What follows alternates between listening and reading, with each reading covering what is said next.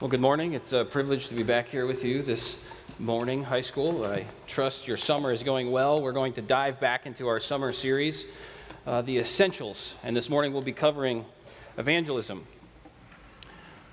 Um, I'd ask that you have your Bibles ready. Uh, we're not going to be looking at any one particular passage for too long this morning, but we'll be looking at. Uh, uh, many different passages. So have your Bibles ready. In fact, it's always a little scary when you do a, a topic sermon because you don't really have left and right limits and you really kind of have to focus uh, what you're going to say. And so why don't we go to the Lord and just ask Him to bless our time together this morning. Heavenly Father, thank you for the privilege it is to open your word and to preach and teach your word. We ask that you would use it this morning, that you would take what is from you and you would pl- implant it into our minds and our hearts, that we could use it and apply it in our lives. And what is not from you, Lord, we ask that you would uh, cause to fall away and that uh, we would not lead anyone astray, Lord. We ask uh, that your spirit would be in this sermon and that you would use it for the edification of your saints and even the salvation of those who do not know you. Pray all this in Jesus' precious name. Amen. Well, I'm sure you all are enjoying all the memories that you have already from summer camp. Um, of course, you had the video and all those memories that brought back all, all the fun and excitement you had there. And how many of you enjoyed the blob this year? Man, not that many. Is that because, is that because you all did it last year and you were like, it's one and done, I don't need to do it again? Is that what it is? Or, or I mean, how many did it last year but didn't do it this year?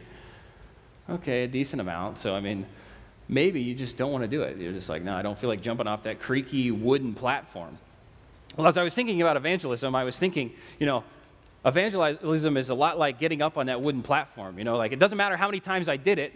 Every time I got up there to go jump off, I got nervous and I had butterflies in my stomach. And if you've ever, you know, jumped off a high diving board or jumped out of airplanes or jumped off a cliff into a lake or something along those lines, right? You, you know that feeling.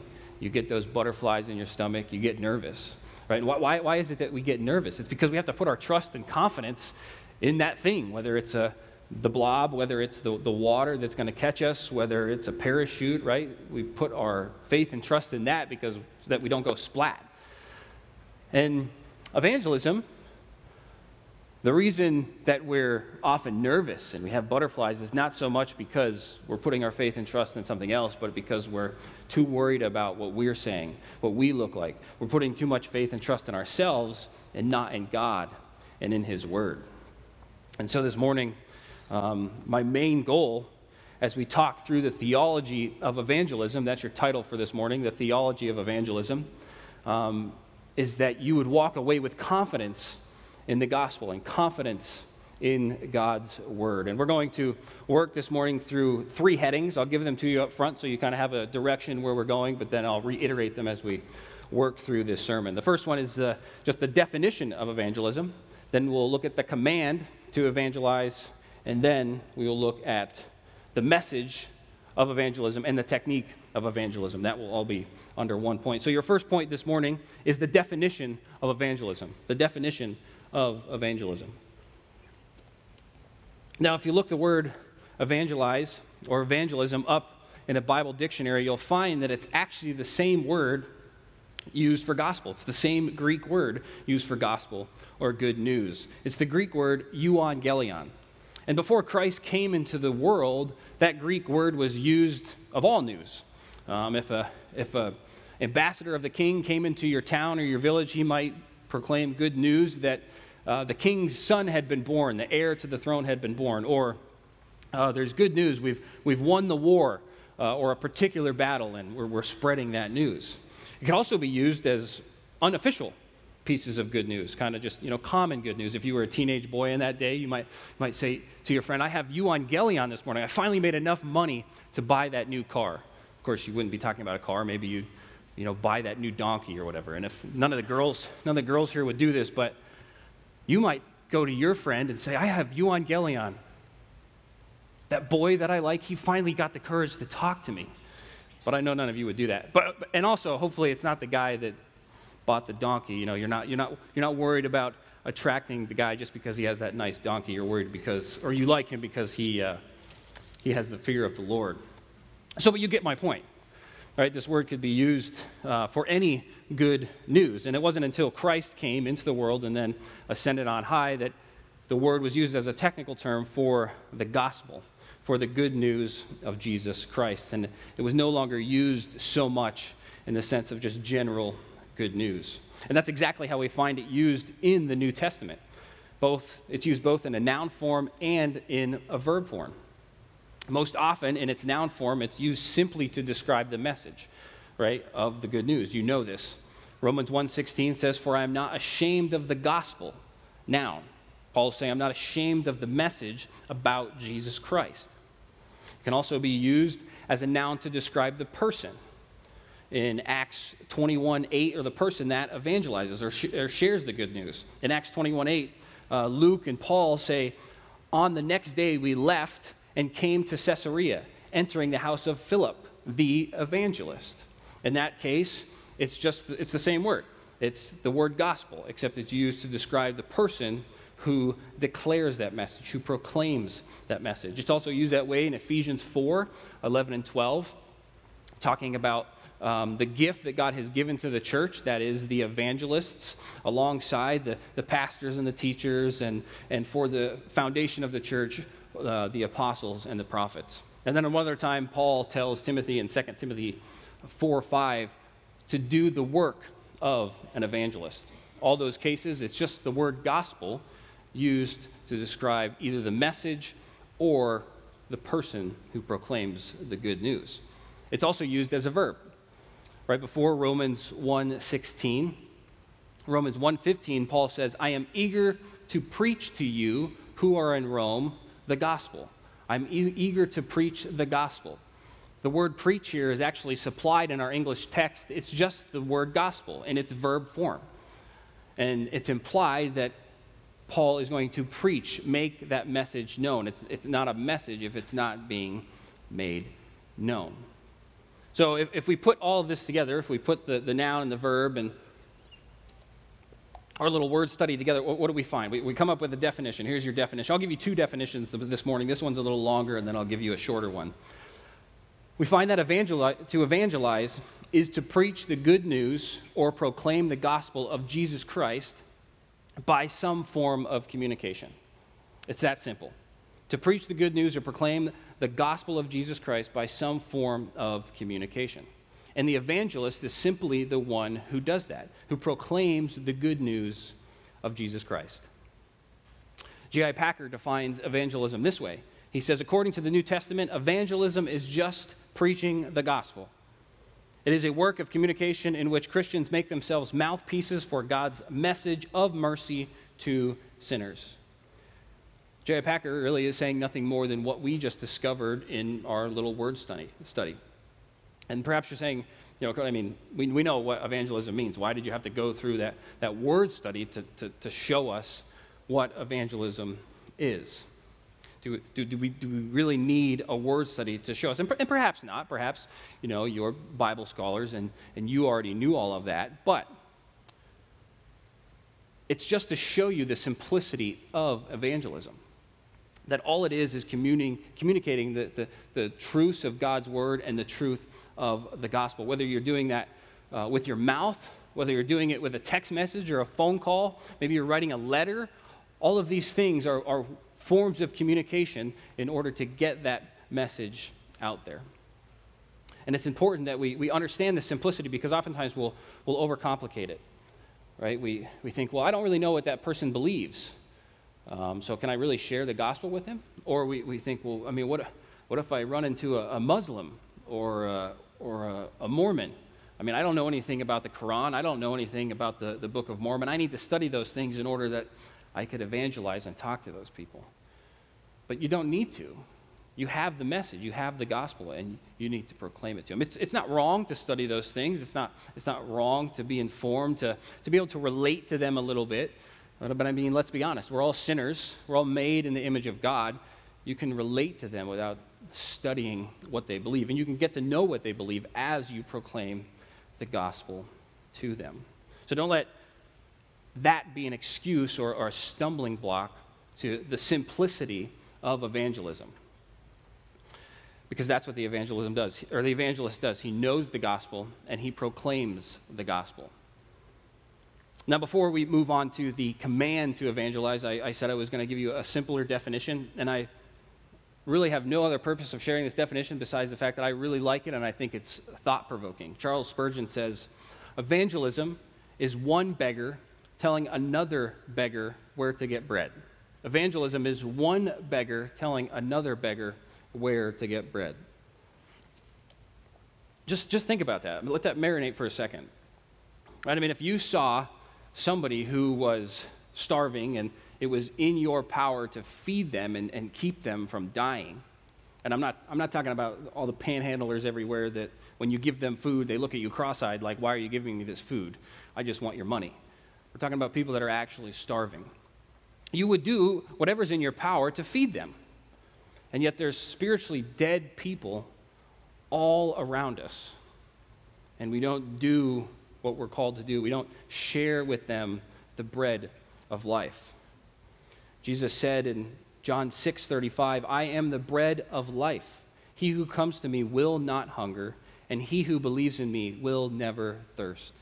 And yet more often than not, more well, at least more often than we'd like to admit, I would say, we, we hold on to that bread. We don't share it. It goes stale in our in our spiritual cupboards and, and we don't declare it to other people.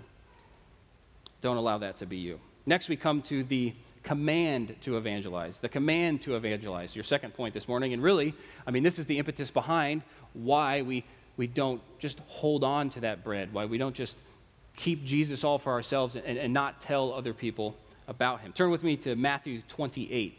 Matthew 28. And I mean, you know where I'm going with this. What's found in Matthew 28? Who can tell me? The end of Matthew 28. The Great Commission, that's correct right? And some of you even have it memorized, and that's good, as you should. But in this text, Jesus gives the command to his disciples for all generations to evangelize. Jesus, this is right after Jesus' resurrection, and he had told his disciples to meet him on a particular mountain, and they go there and meet him. And this is what he says to them in verse 18. And Jesus came up and spoke to them, saying, All authority has been given to me in heaven and on earth. Go, therefore, and make disciples of all the nations, baptizing them in the name of the Father and the Son and the Holy Spirit, teaching them to observe all that I command you. And lo, I am with you always, even to the end of the age. Now, I, am not going to spend too much time here. Obviously, we could, we could preach a whole sermon from this text, but I, I just want to make a few observations that will help us uh, understand evangelism, evangelism and give us some, some insight into this command. First, I want you to notice that Jesus' command is holistic. He has a holistic approach to evangelism. Jesus' command is holistic. He doesn't go, and he doesn't tell his followers to, to preach the gospel, does he? No, he tells them to make disciples. But in order to make disciples, I mean, what does that necessitate? It necessitates that we preach the gospel, that we proclaim the good news. And I mean, if somebody's going to get baptized, what does that necessitate? It necessitates that they've heard the gospel, that they understand the gospel, and that it has changed their lives. And that's a representation of what happens. They, they, they've turned from their sin, they've put their faith and trust in Jesus Christ, they've died to sin, and they've raised to new life. They're a new creation in Jesus Christ. But they can't do that unless somebody proclaims the gospel to them, until they understand the gospel. And so we are the ones who need to do so. In Romans, you don't have to turn there, just listen. Paul says in verse 17 So faith comes from hearing, and hearing by the word of Christ. In Romans 10 14, a few verses earlier, he says, How then will they call on him in whom they have not believed? How will they believe in him whom they have not heard?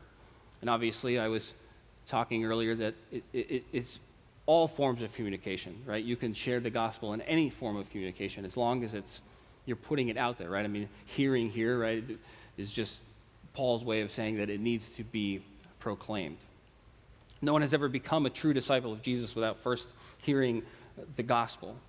And Jesus makes it clear that it's his disciples' job to make that gospel known if they're to make disciples. Second, I want you to notice Jesus' authority. Jesus' authority in verse 18. Jesus says that all authority is his. on heaven and earth. This means that he's sending you out to, to rescue lost souls under his authority, not your own authority, under his authority. Jesus sends you to rescue these lost souls that are already his, essentially. You just need to go out and proclaim the gospel to them, and the Lord will bring them to himself. Right? I mean, don't, don't worry so much about stumbling over words when you're proclaiming the gospel. Don't worry about, like, well, I mean, was I convincing or wasn't I convincing? You need to be faithful to proclaim the gospel, and God will use that to bring his sheep to his son. John 6:35 says, "All that the Father gives me will come to me, and the one who hears or the one who comes to me, I will certainly not cast out." And how do they come? They come through the external call of the gospel, through us making the gospel known. Third, I want you to notice in verse 19 that Jesus says to them, Go. He says to his disciples, Go. Now, oftentimes, a lot a little or, or too little or too much is made of this command to go. Yes, it's true that missionaries are to go into foreign lands and to go to countries that are still closed and proclaim the gospel to the darker regions of the world. And it's true that not every single one of us is called to be a mission missionary and that those missionaries need support and we stay on the backside and hold the rope, right? The analogy goes, or as they go into those dark places, or, or we, we, we pray for them and we help finance them. But that doesn't mean that we don't go out and find those who need the gospel in our own community, right? We don't just sit around and wait for unbelievers to come across our path, although plenty do and we neglect them. You need to make a commitment to be an evangelist, to find those people who you have a relationship with that you can share the gospel with and do so. I mean, think about it. When was the last time somebody at, at your work or somebody at school or, or on your sports team that you, you know, man, that, that guy doesn't know or that gal doesn't know the gospel and they, and they need the gospel? I mean, maybe you're not even thinking in those terms, and you should be. Have you prayed about sharing the gospel with them, being the one to proclaim the good news to them? You need to be. You can't just wait passively for God to bring these people to you. Yes, pray for divine appointments. If you're looking for people to evangelize and you don't know who, ask the Lord and He will show you. There's plenty. Now, if it's the Christian's job to make disciples, and that necessitates proclaiming the good news of Jesus Christ, then we must know what to proclaim. We must know what to proclaim, and we must know how to proclaim it. So, for most of the, the rest of our time this morning, we're going to talk about our third point the message and the technique of evangelism. The message and technique of evangelism. I'll start with a, a little bit of an illustration. We've all seen the news. Right, somebody, a newscaster, gets up on the news and, and gives us the news.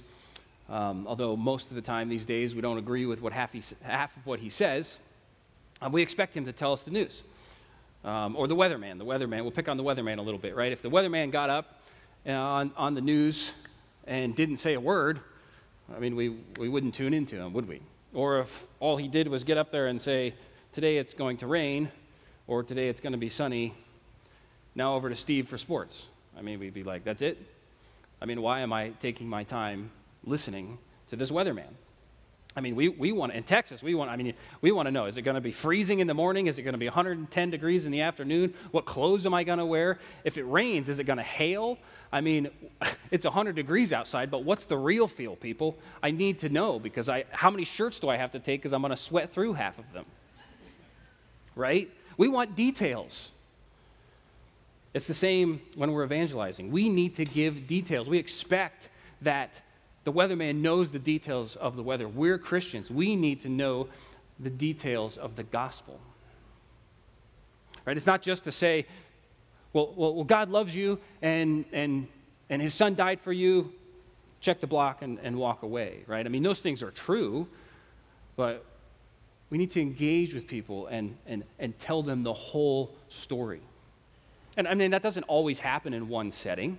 Sometimes it happens over multiple conversations.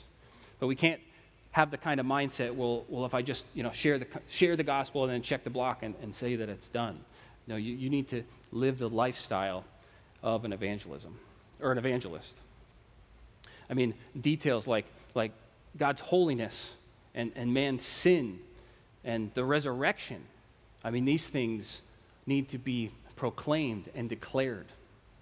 So, we're going to, to take some time looking at this message, and we're going to take some time looking at how to proclaim it. And I, and I first want to look at uh, the technique of proclaiming the gospel. And you might be, be, thinking, well, if it's real, it's real simple. I mean, I just proclaim the gospel. I mean, what technique do I need in order to proclaim the gospel? You said just proclaim the gospel. I th- and I think you'll understand as, as we move along, but this is really the technique that Scripture advocates for. And your elders here at Countryside have a, have a, a, a, a staunch commitment to the Word of God. And it comes through in the preaching and teaching where we open the Word of God and we preach from the Word of God. But another way that it comes through is through these tracts. What are these, what are these tracts, these gospel tracts filled with? Are they filled with fancy arguments about why God is the creator of all things or, or why Jesus was both God and man? No, they're not filled with fancy arguments. They're simply filled with Scripture because the elders here know that that's the catalyst that the, the Spirit uses to make dead man live. And, and we'll look at that. And this also helps us to present a full gospel. You have learned it, memorized it. Perhaps some of you, right? You know the four categories uh, God, man, Jesus, and the proper response to help you. So when you're in that moment of, of nervousness, you can return back to what you've learned and what you've memorized, and you can present the full gospel. Now, I want you to turn with me to 1 Peter. Turn with me to 1 Peter. And here, I'll show you from Scripture why the elders are so committed to, to not only preaching the Word of God from the pulpit, but also you know, producing these tracts so that you have them as resources to proclaim the gospel. In, in, in 1 Peter, Peter teaches that the scriptures, as I said, are, are the means, or we can say the, the instrument or the tool that the Holy Spirit uses to make dead men live. Look at verse 23 with me. Verse 23 of chapter 1. I don't know if I said that. 1 Peter 1, uh, verse 23. Peter says, For you have been born again. You have been born again. What does that mean? It means you've been spiritually made spiritually alive. And how have you been made spiritually alive? Have you been made spiritually alive through, through fancy arguments? No.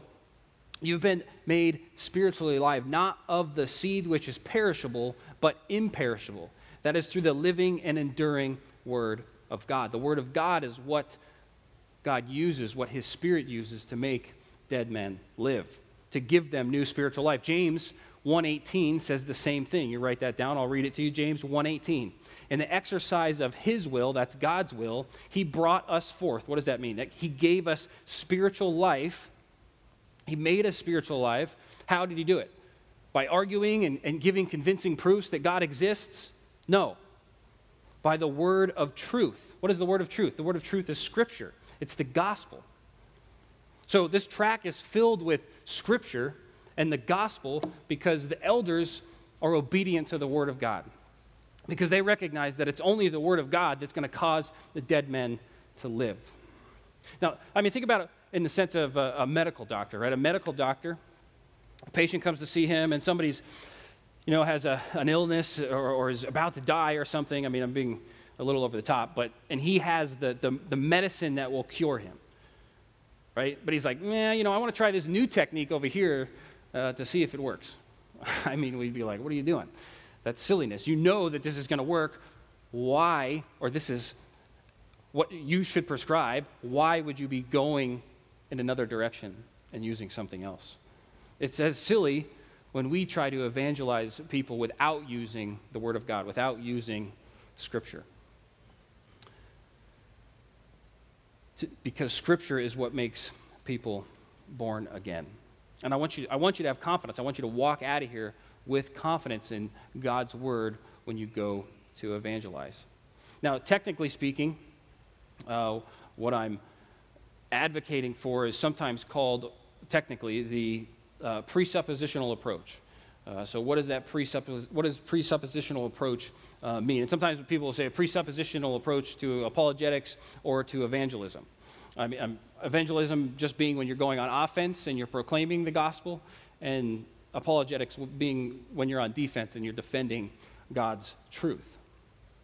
So, what is this uh, presuppositional approach? I mean, it's really what I just described in, in 1 Peter 1 and in James 1. It's a commitment to use God's word as the primary resource because you recognize that the power is not in you, the power is not in uh, your arguments uh, or, or, or your intellect, but in God's word and the gospel.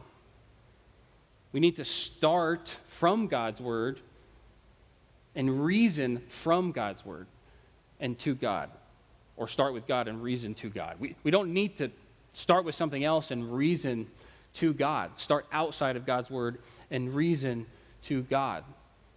When you, when you forfeit God's word, I mean, some will say you need to start on, on neutral ground, right? Well, they don't, they don't believe in God and, and they don't believe in the Bible, so I'm going to have to start over here on neutral ground in order to convince them that God exists and convince them that the Word of God is actually God's Word. You don't need to do that. When you, I mean, there's no, there's no neutral ground. You're giving up your sword. I mean, who, who here plays video games? Decent amount? Okay, well, for the rest of you, sorry. Unless you're actually going out into battle, right? I mean, you wouldn't go, you wouldn't play a video game and go out into whatever it is, whatever realm you're playing, right, or game you're playing, and not take your weapon of choice. I mean, we're essentially, that's essentially what we're doing when we're talking to other people about God without using His Word. And I mean, Christians do this, right? And, and I think we've all been in that situation where we're in that gospel conversation, we're sharing God's news, good news with, with the, the unbeliever, and we, we go to some different type of argument, right? We, we start pointing to the fact that um, God is the, that, that when we look at everything and we look at all the systems around us, uh, we look at the complexity of the human body, we start pointing to the fact that, I mean, this, there's no way that all this could, could exist except for the fact that there was an intelligent designer. And I mean, while that's all true, you're, you're giving up the gospel. That, that argument is not going to cause anyone to be born again. It might, it, might, it might get their attention. You could use it with Scripture, but you should not be relying upon it alone. Use the Bible as your authority. Let's see. Turn with me to 2 Timothy 2:25. 2 Timothy 2 25.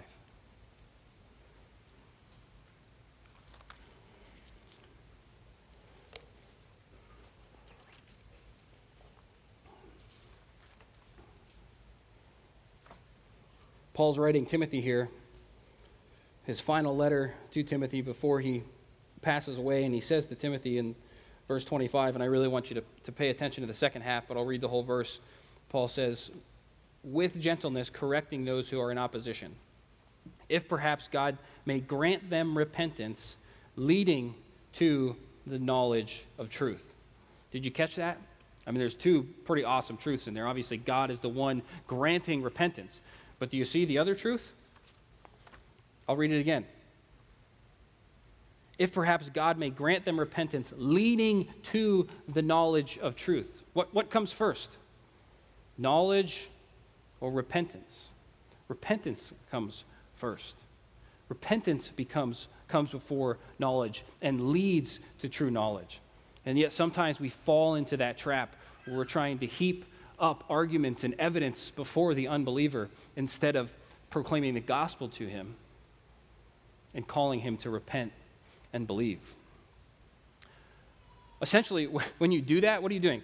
You're setting up the unbeliever as the judge right? When you take all that evidence and give that evidence to the unbeliever, you're setting the unbeliever up and saying, hey, I'm giving you all this evidence and I want you to judge it and come to the right conclusion. And then they don't come to the right conclusion, and we're like, well, why didn't they come to the right conclusion? Because they're dead in their sin, and because they need the gospel and they need to be called to repent and believe. The Old Testament tells us the same thing. You know this. Proverbs 1 7, the fear of the Lord is the beginning of knowledge, but fools despise wisdom and instruction. True knowledge and understanding doesn't come until one fears the Lord. And the fool here in Proverbs 1 7, the fool isn't somebody who's uh, intellectually unsound. The fool is somebody who knows the truth and rejects it, who knows that there is a God and rejects him, who doesn't turn to the Lord, the Lord Jesus Christ. Now, we talked a bit about the technique. I want to talk, spend some time on the message and kind of apply this message or apply this technique uh, to the message, which we've already kind of been doing. Um, but, but let's go ahead and we'll use what the elders have given us and what you have memorized. We'll use this outline in the gospel tract to kind of go ahead and walk through the message of the gospel. First, we start with God.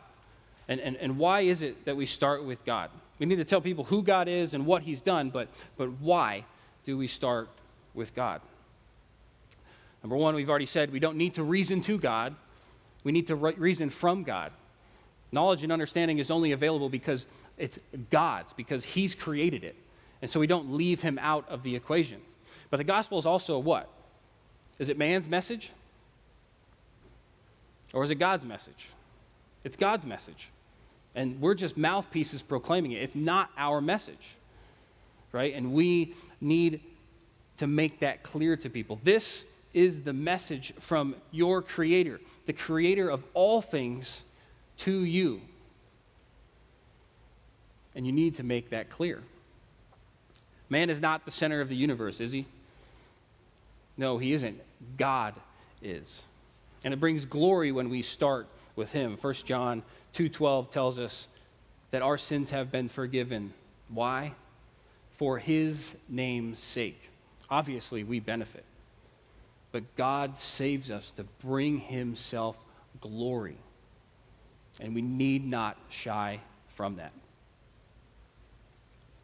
Now, it's here that we often run into our first temptation, right? I mean, somebody's like, well, I, I, don't, I don't believe in God, I don't believe in the Bible. And, and what do we do? We tend to take a few steps back. Well, okay, they don't believe in the Bible, they don't believe in God. I'm going to have to convince them that God exists. I'm going to have to convince them that the Bible really is God's Word. But we've already mentioned, you, you don't need to do that. Don't give up that ground. How does the Bible start? Does the Bible start with an apologetic that God exists? What does it say? Who knows Genesis 1 1? In the beginning, what? God right? He created the heavens and the earth. It doesn't say, here's the evidence that God is real, although the heavens and the earth are evidence that God is real. It just states that He exists. And we need to use this to our advantage. And, and, and don't, mis, don't misunderstand me, right? I'm not, I'm not saying that we just throw these truths in the unbeliever's face and you need to believe these, and if you don't believe them, you're a fool. That's all true. But you need to lovingly explain these to people, lovingly tell people these truths. And, and don't give up ground. It's not open for debate. I mean, this is what God has said. Declare it. Turn with me to Romans 1. Romans chapter 1. Uh, you likely know where I'm going with this. Uh, but you've heard it said before. Uh, Tom didn't coin it, but I don't know where, I don't remember where he got it from. Maybe one of his favorite book covers or titles or something along those lines. But he says it often. God doesn't what? God doesn't believe in what? Atheists, right? God doesn't believe in atheists. And why is that? It's because God has clearly, obviously because he actually exists, but it's also because he has clearly revealed himself to all of mankind. Mankind doesn't need more intellectual proofs for God, they need to fear the Lord. Their problem isn't that they don't have enough information. their problem is sin. And Roman, uh, in Romans 1, Paul gives us that glimpse into the, the unbelieving heart. He gives us the glimpse into what our hearts used to, used to be like, how we used to act, or how some of you still act. Read with me verses beginning in verse 18. Paul says, For the wrath of God is revealed from heaven against all ungodliness and unrighteousness of men who suppress the truth in unrighteousness, because that which is known about God is evident within them. For God made it evident to them. For since the creation of the world, his invisible attributes, his eternal power, and his divine nature have been clearly seen, being understood through what has been made, so that they are without excuse. I remember the first time I truly understood this passage. I had uh, just become a believer and I was in the army still. And I had been reading through and studying Romans. And I was on a flight from uh, Anchorage, Alaska, up to Fairbanks. And it's a short flight. Uh, but on your way, you fly past Denali, the, t- the tallest mountain in America. It's 20,000 feet. And I had been thinking about these things and studying them. And and, I, and it just occurred, occurred to me. I was meditating on them, and I looked out the window and saw this mountain, and I was like, that's it. I mean, that's what God is talking about. That, I mean, where did that thing come from? That came from the creator of the universe. It's beautiful, and there's no other explanation than that it's from God. And it doesn't matter if you're, you know, a, a staunch unbeliever, whether you're a, a, a, Buddhist or a, or a Hindu or, or so on and so forth, intuitively you know that God exists, and He exists through His general revelation. Three points in this text. Uh, you don't have to write them down. I'll move through them quickly. But the text says that it is evident within them. It's evident within them. What, what does that mean? It means it's written on their conscience, it's in their hearts. The law of God is written on their hearts. That's what Paul says in Romans 2 14 and 15. And if it's evident, then it doesn't take unusual effort to understand that. Second, the text not only says it's evident within them, but it's evident to them. This means that the information um, regarding God is, is not a secret, right? He doesn't keep it hidden. I mean, he's got mountains that are 20,000 feet tall, he's got changing seasons, all these things that make it clear that God is real and exist. Also, the text says that God has made his attributes, his power, and the order of all things clearly seen. The fact that he is, exists is, is not easily missed. If you miss it, you aren't missing it. You're suppressing the truth, right? We don't need to convince anybody that God exists. They're suppressing the truth in unrighteousness, unrighteousness, the text says. Charles Hodge says of this text God has never left himself without a witness among his rational creatures, both in reference to his own nature, his own works of creation, and in the human heart. These give sufficient light to render the impiety, immorality, and sinfulness of men inexcusable. So, what does this mean for evangelism? It means we need to use this to our advantage, right? We use the Word of God to proclaim the gospel. What happens? the heart is either convicted and starts to think about these things and realizes, yes, I am a sinner, or it's hardened. And we don't control the response of the heart. We know that. But it doesn't mean any less that we don't, we, we proclaim the gospel. We proclaim the gospel and we let the word of God do its work, whether it's hardening or whether it's softening. So we proclaim this gospel and we start with God and we proclaim who He is and what He expects. God is, as we've been saying, the creator of the universe, the creator of all things, the creator of you and I. He owns all of these things. And what does He expect? Not rhetorical. What does He expect? Matthew 5 48. You haven't memorized. Somebody tell me. What's he, what, what does He expect? Perfection. Thank you. He expects perfection. And it's important that we tell people this because a lot of times people think, well, you know, God is just that father like figure who's going to forgive me, you know, no matter what I do. But he expects perfection. Why? Because he's holy and he can't expect anything less. He can't be in the presence of sin. But this also sets up the unbeliever to start realizing well, if he expects perfection, I, I know I don't have perfection, so immediately they're already thinking, if they're honest with themselves, I, I need to look outside of myself instead of inside of myself. Use texts like James 2:10. If you've broken one law, one commandment of God, you're guilty of breaking them all. Romans 3 No one is righteous, no, not one. All have fallen short of the glory of God. I also like using Ecclesiastes 7:20, although I think the, the ESV translates it a little better. It says, Surely there is not a righteous man on earth who does good and never sins. Ecclesiastes 7:20. And it's important to tell people that God doesn't grade on a curve, right? Because a lot of people will look left and right and say, well, you know, I'm better than that person over there. I haven't done all these really bad things that that guy's done, so God will take that into consideration. That's not true because He expects perfection. And the wages of our sin is eternal death and torment. Romans 6:23. And all those deeds that, that we think are righteous, what does Isaiah 64 6 tell us they are? They are like filthy rags. That's true. Imagine if you went down to, I don't know where you would do this, but imagine you went to your local Porsche dealer, right? And you were like, yeah, I really want that one right there. That's the one I want. And the guy's like, all right, we'll get it ready for you. Um, how much do you want to put down today? Oh, no, no, sir. I'm going to pay in full today. Okay, well, how are you paying? Check, card, and you pull out your dirty underwear. Yeah, it's that ridiculous when you think you can perform righteous deeds before God. It's that ridiculous. And but infinitely more, infinitely more. Titus 3:5 says that good works or intentions will not save anyone because God is the one who saves through his word, through regeneration and re- the washing of his spirit, and through the proclamation of the gospel. And so you show your fellow man who God is, you show your fellow man where he stands before God, that he's guilty before God, and that he deserves eternal wrath, and then you give him the solution. And what, better yet, who is that solution? You got to paint the whole picture for them, right?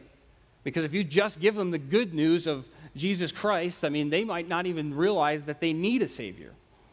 And you have to make that clear to them and you proclaim to them the person and the work of Jesus Christ. Just like you make God known, like you, you tell them who God is and, and what he expects, you tell them who Christ is and what Christ has done. Who's Christ? He's both God and man. He was born of a virgin, and he wasn't born in sin and iniquity like you and I. And then as he grew older, he never sinned. Think about that. If you're here and you're I mean, obviously, you high schoolers, and then if you're under the age of 30, 33, right? Jesus has been your age and has faced every single temptation that you have. And even if you're older than that, he's faced those temptations as well. He's been sitting in your shoes, and yet he's never sinned. And why didn't he sin? It's because he accomplished perfect righteousness on your behalf so that you, he could credit it to your account through faith. The love of God doesn't stop there, does it? No, it doesn't. Then, after living that perfect life, he goes and dies on the cross. He, he hangs there for three agonizing hours, fulfilling God's perfect will. He did not come to be served, but he came to serve. The prophet Isaiah says that it pleased God the Father to crush him for our iniquities and pierce him through for our transgressions. And then three days later, he conquered the grave and appeared to the disciples. He was resurrected. Paul says in Roman, or, uh, 1 Corinthians 15, after declaring the truth of the resurrection, O death, where is your victory? O death, where is your sting? And what's the only proper response to this? Uh, repentance, turning from your sin. You have to call people to repentance and faith, right? If you if you declare the good news of Jesus Christ, but you don't tell people how to respond, you're not, you're not giving them the whole, the whole message. You have to tell people how to respond. It doesn't mean that they're going to respond right then and there. It doesn't mean that you're ever going to see them respond. But you still have to call them to, re, to a response. Teach them what repentance is it's a 180 degree turn from sin. And, and you can't just turn away from sin to nothing because what are you going to end up back in? Another sin and, and your biggest problem, sin, is still not taken care of, you, you need to turn away from sin and turn to Jesus Christ, the only solution for your sin. And then you've declared the full gospel. Now, I hope that you've, through this, your confidence in the Word of God has been renewed or restored, and it gives you confidence to go out and to proclaim the gospel to the world. But we don't control the response, do we? We don't. I don't have time to turn there, but I'll give you the illustration. Luke 8, if you want to read it this afternoon, it's the, the parable of the soils. And in that parable, Jesus talks about the fact that the soil is the hearers or the heart. And as you read that, you think, I mean, you, you think about your own heart, or what kind of hearer am I? And then also, as you evangelize, you realize, I mean, he gives us four soils, four hearts, and how many take root and become and show fruit? Only one. And so you realize as an evangelist that you need to scatter seed broadly and widely, but that you might not see as much fruit as you would expect. But nevertheless, you continue to spread that seed, and you let it fall where it may, and you be faithful to spread that seed. Now, this morning, as we've as I've tried to build your confidence in the in the Word of God, again, I don't want you to misunderstand me. I don't want you to think like, you know, I just take pe- I just take this Word of God, my sword, and I just bash people over the head with it. That's not what we're talking about. You need to be to stand on the authority of God's Word, and you and you need to to use it in your evangelism, but you need to do so lovingly, and you need to do so with prayer. And you need to yourself live a holy life because when you don't and you proclaim the gospel, you know. I mean, people are going to call you out about it because they don't want their sin exposed. When you, when you don't live a holy life and, and you live a life of sin, and then they're like, well, I mean, why would I do that? Because you, you say you do it, but then you live this way, and I'm just going to keep living that way. So you know the importance of that. But if you're sitting here and you don't care about anything I've said, and you have no desire to share the good news with anyone, you have, have had a hard time paying attention and you just, you just don't care, I mean, that's a good indicator that, well, you're not in Christ and your heart is still under the wrath of God and your life is not in Christ and you're not safe from his judgment that will one day come. I'll, I'll close with this final illustration. Think about it this way I often like to use this in evangelism or, or just when I'm talking to teenagers. I used it with the middle school. So I know none of you would do this, but if your parents, because you're high schoolers now, but if your parents told you to, to clean up your room or to do a certain chore, and you were like, eh, I'll get to it eventually. And you might get away for a little while, and then eventually, right, your parents check. And, well, they didn't clean the room, they didn't do the chore. Um, what's going to happen? You're going to face the consequences, right? And so you might be safe for a little while, but you're eventually going to face the consequences if you keep putting it off. And so today is the day of salvation. Don't wait. Use what you've learned, declare it to others, ask God to prayerfully help you in your endeavors to evangelize. And as you do, you will learn and you will be sanctified as you do so. Let's pray.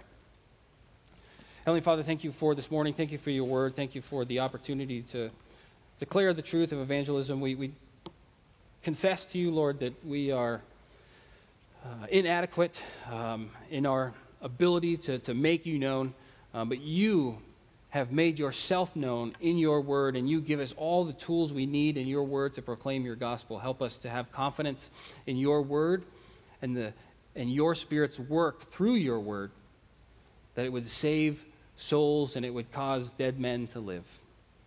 Help us to apply this to our lives. Help us to be holy through the, the, the, studying and the preaching and teaching of your word. We love you, Lord, and we thank you for your word and your gospel. It's in your Son's name we pray. Amen.